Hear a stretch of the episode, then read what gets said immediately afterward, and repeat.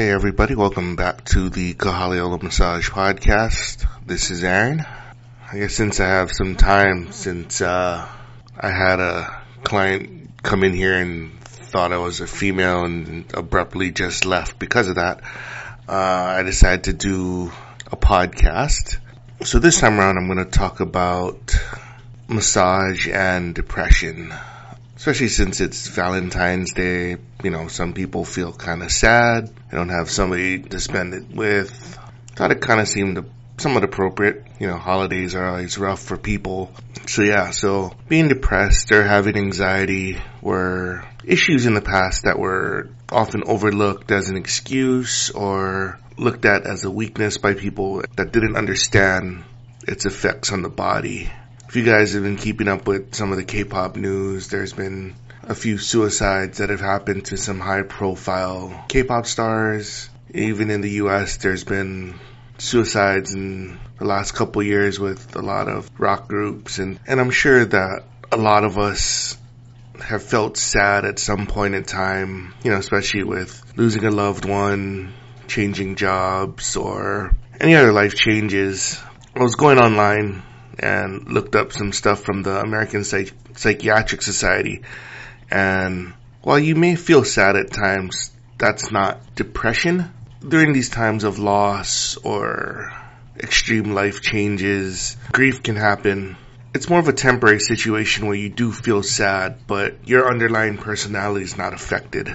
Depression is a medical diagnosis, but you also have to rule out other medical conditions like hypothyroidism, vitamin deficiencies, or a brain tumor to know that depression is the correct diagnosis. So depression, not only do you feel sad, but you feel like this level of decreased self-worth. You lose interest in activities that you previously enjoyed. You might even have some level of self-loathing. As it progresses, you might lose your appetite, you might have trouble sleeping, you lose concentration, ultimately you may have thoughts of self-harm or suicide. So there are things that can predispose you to depression, your brain biochemistry, like your dopamine and serotonin and cortisol levels. Genetics can predispose you to that, you know, family history, your personality, if you feel like you already have a lower self-esteem or a pessimistic outlook on life or you're one that's prone to feel overwhelmed due to stress. And finally, it can be environmental where, you know, you are physically or mentally abused, you suffered from neglect, or you have a feeling of poverty. So, what can massage do for depression? I'm going to preface this by saying that massage isn't the silver bullet that will cure depression. You know, with a strong personalized plan in conjunction with a doctor or psychologist, I think massage can make a, a very positive difference.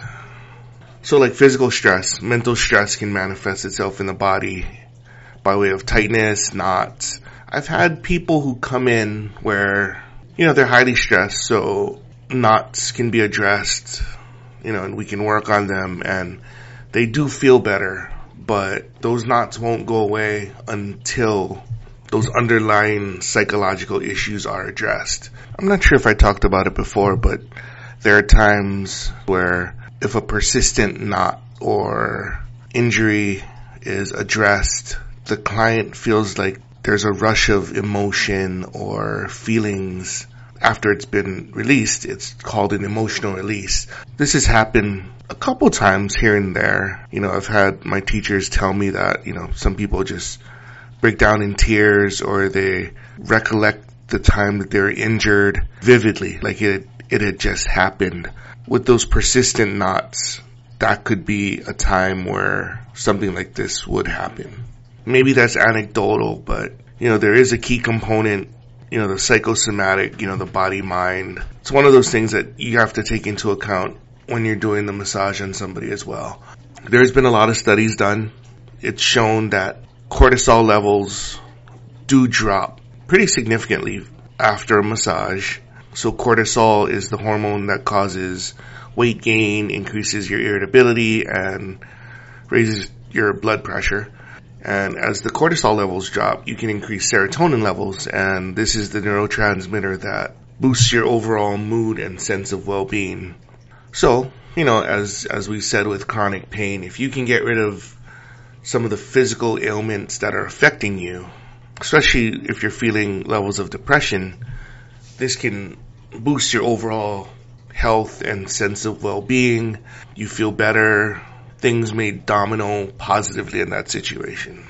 For the client, you should feel like the massage, your massage session is a safe place where you're taking time for yourself. You're not worrying about anybody else during that time. You can rest, you can relax.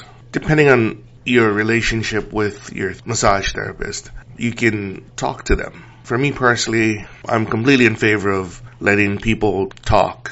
You know, on some levels, it's cathartic. A lot of times people just want to be listened to. People who are high stressed, have depression, they are constant worriers and they're worrying about everybody else to their own detriment. And you have to let them know at times that you have to worry about yourself because if you don't worry about your own self, nobody's going to worry about you. That's the type of information I offer to my clients.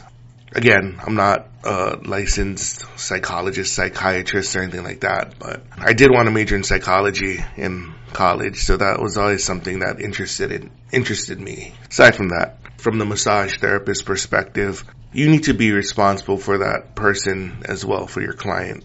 I think before every massage, you need to ground yourself out to make sure you're okay. So you're not giving off your juju or the juju you took on from someone else. You don't want to be giving other people bad energy. You need to make the, your patient client comfortable.